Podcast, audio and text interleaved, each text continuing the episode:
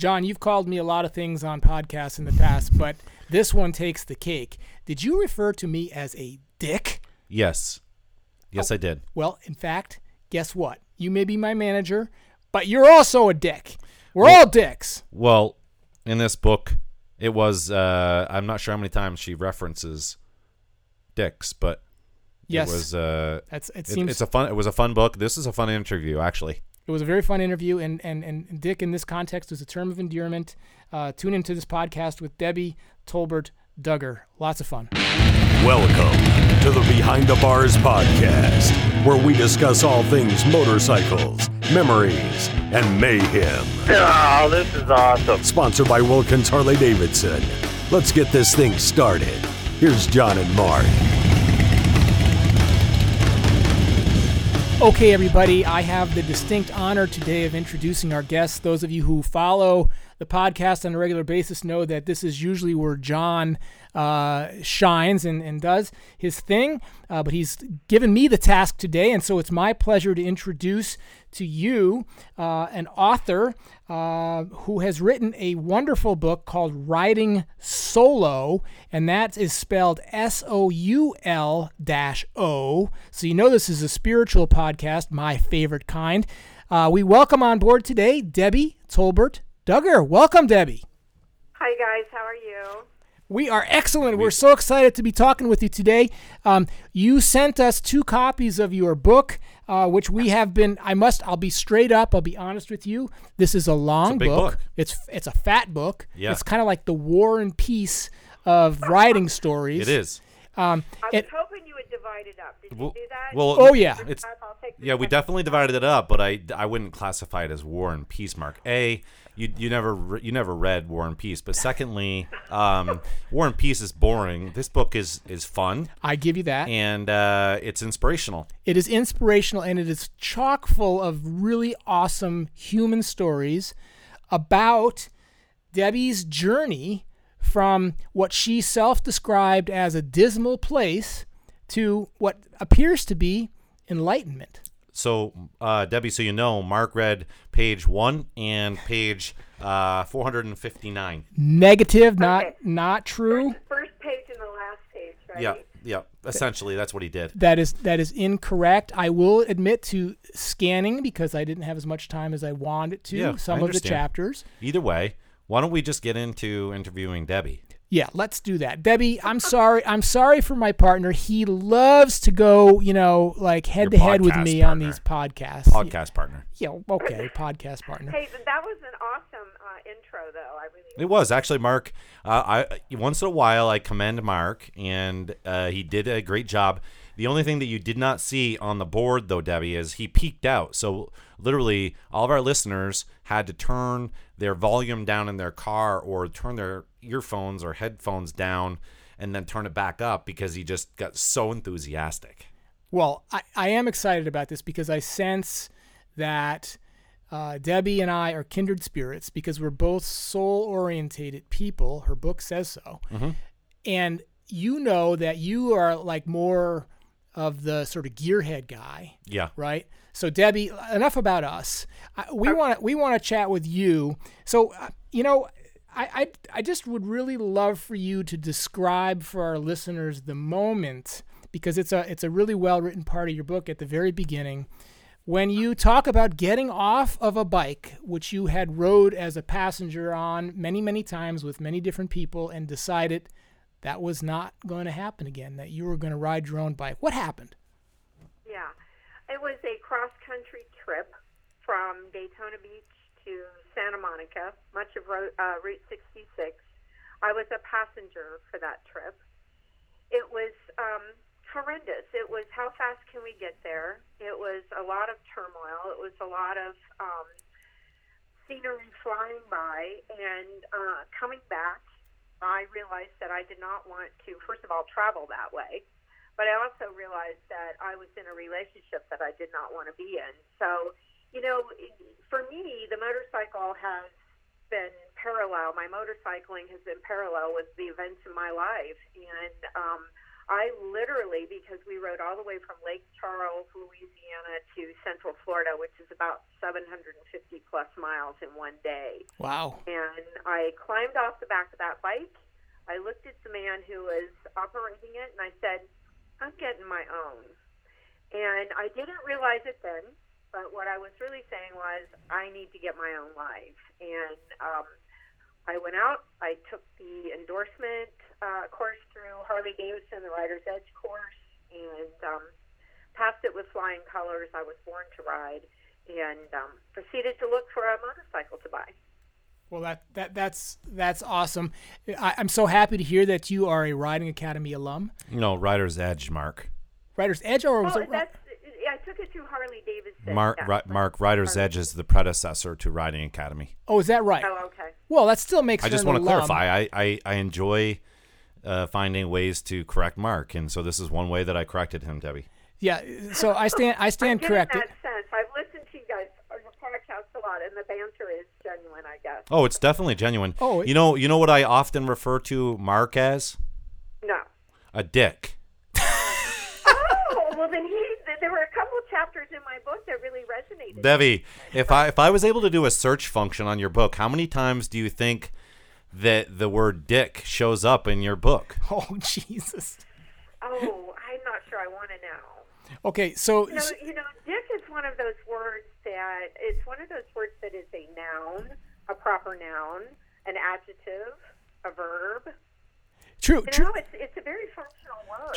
Very, very useful. You know, Debbie, John is snickering behind the microphone here a little bit because we talked about your use of the term dick throughout the book, and we debated whether or not we would bring it into the equation, but I insisted that we would because... Here we are. Well, I you know, here's my sense. My sense at some parts of the book was that the term dick was used in a sort of derogatory way. But in other parts of the book, I felt like it was a real term of endearment. In fact...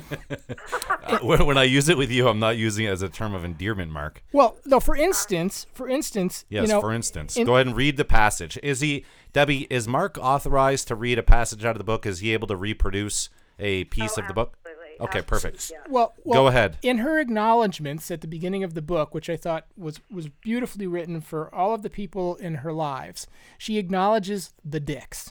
Right, okay? The dicks of the world. And she says in the book, to the dicks in my life who helped me recognize my strengths and weaknesses, you may not appreciate my portrayal of our times together, but rest assured your presence was instrumental in my spiritual growth. What a dedication. Now, how could that be possibly derogatory? Well, I enjoyed reading that. It was, what was I thinking when I read that? It was just a real true dedication to those folks that were dicks.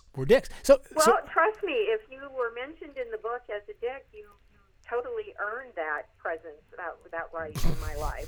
That earned it. Well, it certainly seems that some of the dicks that crossed paths with you, you know, made more favorable impressions than others. That's for sure. Yeah. But there were some endearing dicks. Yes, no question. They weren't all dicks. That's right. I just thought it was a really sort of funny way that you. Referred to these interactions with gentlemen, and I was really brought to think about a poignant subject that's going on a lot in these days, of course, with women, and that is that it seemed to me that prior to your epiphany about finding yourself on a motorcycle, that a lot of your life and your identity was associated with the relationship or with the man that you were with. Yeah, and that was part of what I needed to break free from. And, you know, I had reached the point in my life where I was 52 years old. My daughters were about to graduate from high school and go on to college. Actually, my youngest daughter had already left our family unit. You know, I had always identified as somebody's daughter, somebody's wife, somebody's mother. And I was facing that empty nest. And I, you know, this message resonated with a lot of women who I have been in contact with and have heard from since as readers, that I did not have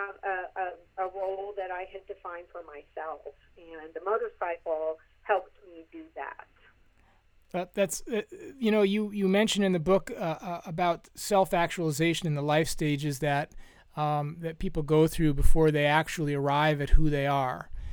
And if I may, I wanted to quote one more thing in your book that is a quote that I was familiar with. By the way, all of the quotes in your book were wonderful to read and inspirational. She selected great quotes. Yeah, mm-hmm. Absolutely. Thank you. My favorite one is on page 145, and it's a quote by Barbara Kingsolver, where she says that every one of us is called upon, probably many times, to start a new life. Yeah. And I just love that. It's something I've read before, and it's something that's taken a place in my heart. And I think what's interesting about it is not that it's a singular event, is it? No, it isn't a singular event. In fact, since I wrote the book, I've been redefining myself because now I'm an author who has a motorcycle habit, you know, and that's a little bit different for me. But many times I've redefined myself. You know, this book is a parallel of my life as I have in an 8-year period, really. And, you know, if you're out there living it and if you're out there taking risks, then you're going to be faced with life challenges. And I talk about every one of those challenges I've had. I talk about love. I talk about loss. I talk about suicide, depression, alcoholism, recovery, a career that sucked, you know. I talk about all those things, and literally it's an open book about how I have encountered those challenges. I've overcome those challenges, and the motorcycle's been that vehicle for me, both literally and metaphorically. So what is it exactly that happens to you, Debbie, when you get on a motorcycle and you're dealing with one of these events in your life that are hard to get over or hard to you know, circumnavigate? Mm-hmm. What is it about the motorcycle? Yeah. You know, it's hard to put it in words. I hope I did it in my book at a couple points, but and I just have to say that a very huge impact on my motorcycle travels and my writing was Neil Peart, who, of course, we just lost last week to brain cancer. And, you know, in 2008, I read his book, Ghostwriter, and Peart was such a gifted author, and so many people know him as the drummer for Rush, but I'm a Neil Peart fan. I was never much of a Rush fan. But I read his book, and he tried to put those things, the answer to that question, in words as well. I just know that I don't ride to win races. I don't go out there and create big world rallies or set speed records. I mean, there are some badass women out there doing all of that. I don't ride to prove a point. I ride because when everything else is going wrong, the wind and the road is where I find my center. It's where I'm centered. It's where I find balance, and I think that's literal and metaphorical too. The sheer act of operating a motorcycle, especially on a challenging road or in challenging road conditions, is what it takes every bit of focus that you can laser in on to do just that, and I love that.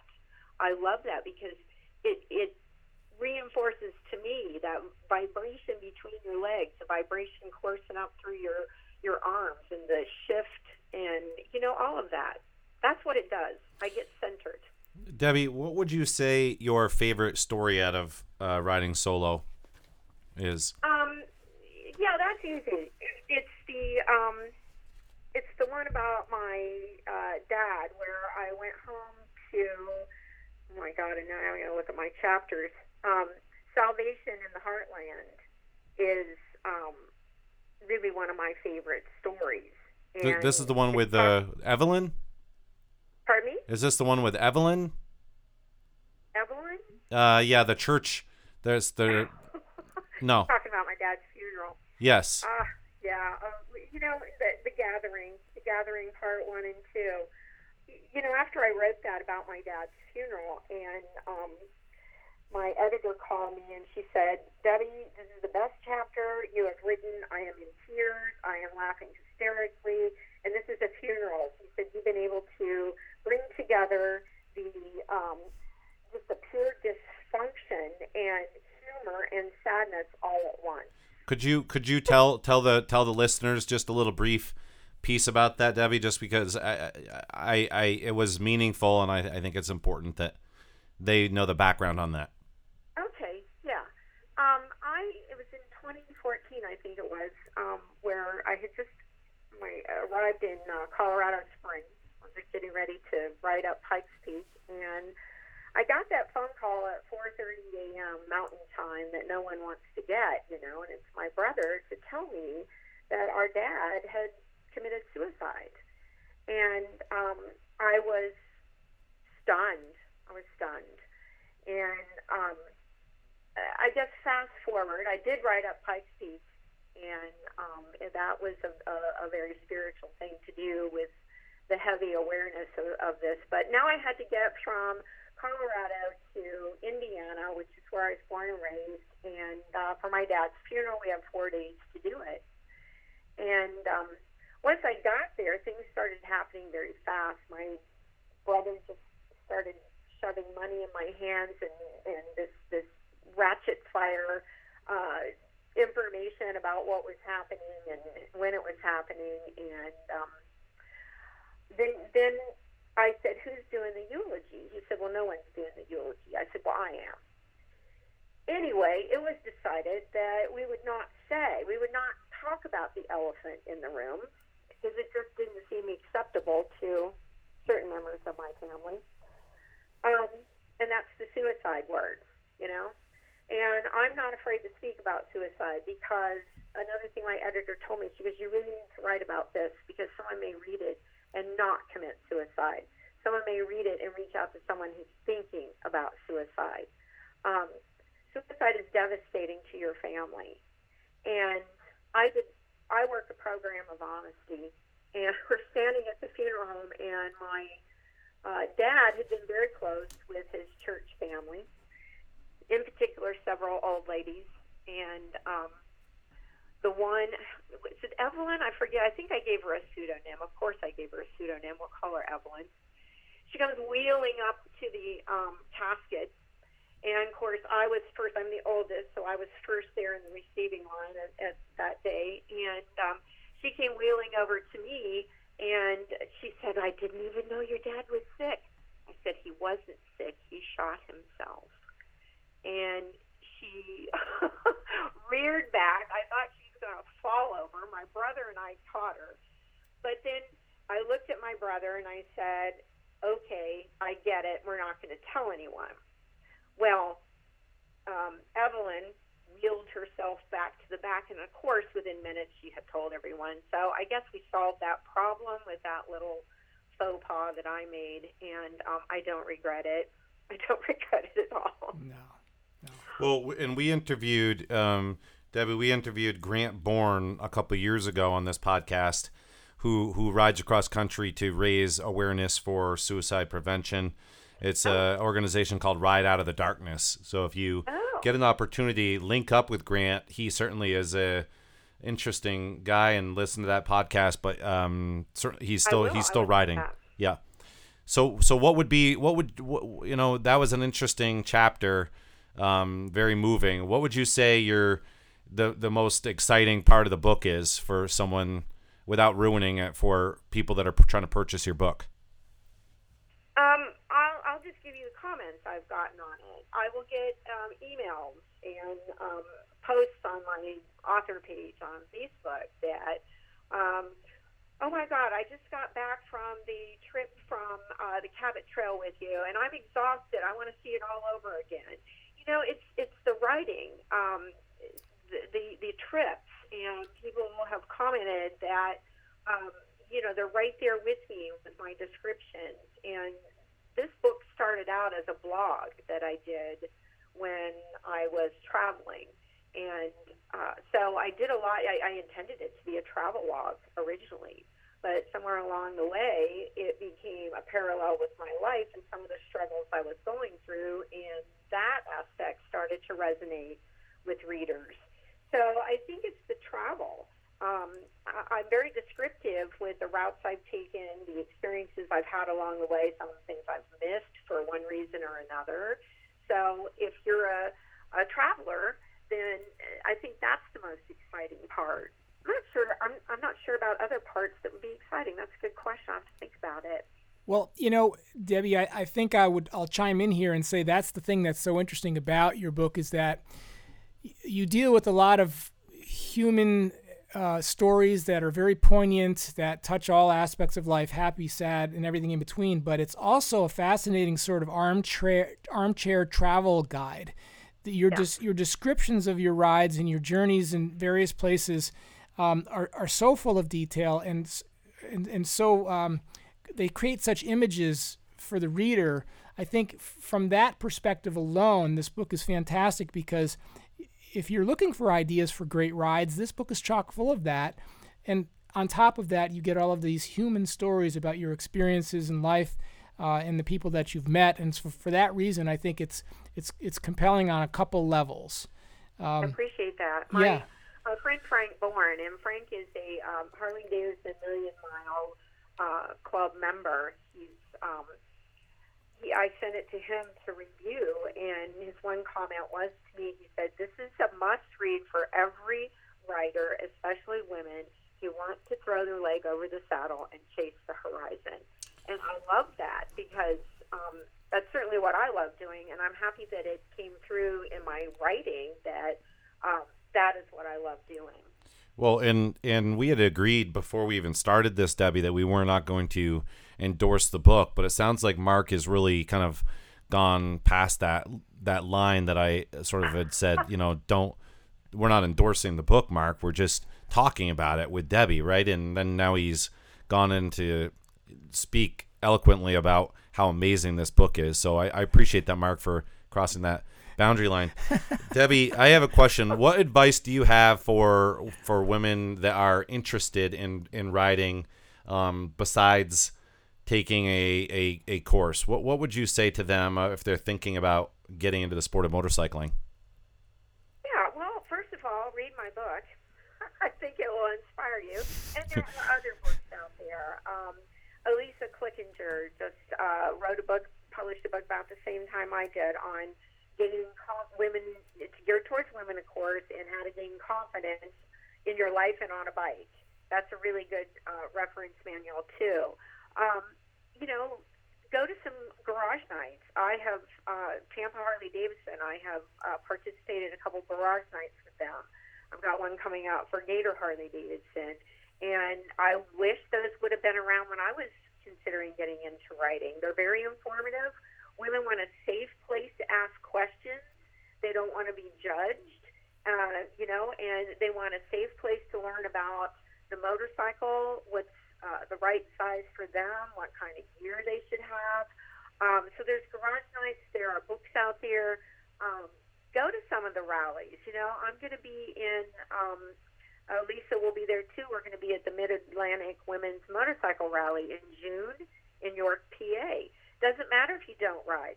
Drive over because there's going to be a lot of seminars that talk about those things, and you're going to connect with other women who are out there riding and enjoying life. And I think that's the best way to do it is get out there among other women who are riding.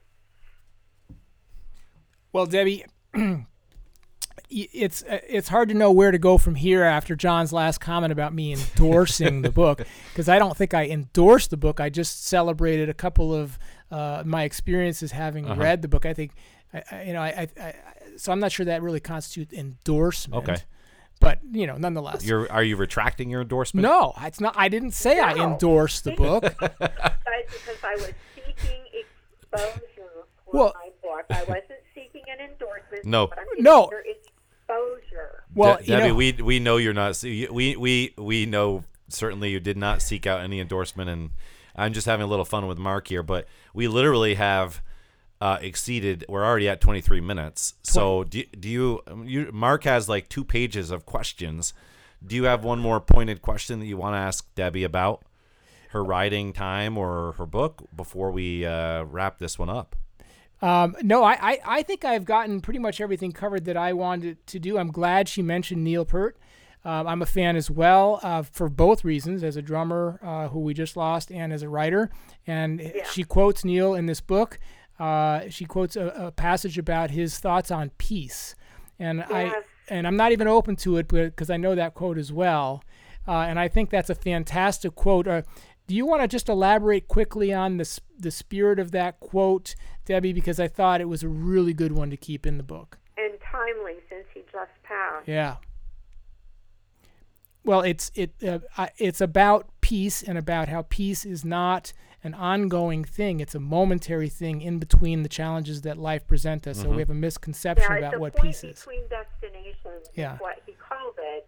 And it's not, you're not intended to stay there very long. You're intended to get moving again because we can. Exactly. Just like riding a motorcycle. Exactly. Yeah. Well mm-hmm. said, John. Yeah. Very well said. Nice way to wrap it up. Well, Debbie, we appreciate it sincerely. Thank you so much for carving out some time. We know you're busy, and we look forward to following up with you down the road.